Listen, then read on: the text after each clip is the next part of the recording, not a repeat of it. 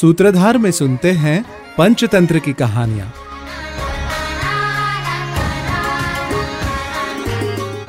अव्यापारेषु व्यापारं या नरः कर्तुमिच्छति स एव निधनं याति किलोत्पाटीव वानरः।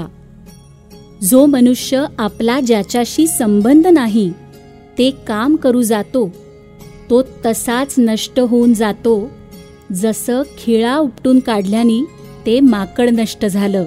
सूत्रधारमध्ये ऐकूया पंचतंत्रातली कथा मूर्ख माकड. एका नगराजवळ कोण्या वैश्याच्या पुत्रानं घनदाट झाडांमध्ये मंदिर उभारायला सुरुवात केली. तिथे काम करणारे जे कामगार शिल्पी होते ते दुपारच्या वेळी भोजन करण्यासाठी नगरात जात असत. एके दिवशी माकडांची एक टोळी फिरत फिरत तिथे आली. तिथे एका कारागिरानं अर्धवट चिरलेल्या लाकडाच्या खांबात खैराची खुंटी ठोकून तो उभा करून ठेवला होता. त्याच वेळी ती माकडं झाडावर तसंच त्या लाकडाच्या आजूबाजूला खेळू लागली. त्यांच्यातील एक चळवळ्या माकड त्या अर्धवट चिरलेल्या खांबावर बसलं आणि हाताने ती खुंटी हलवून काढू लागलं.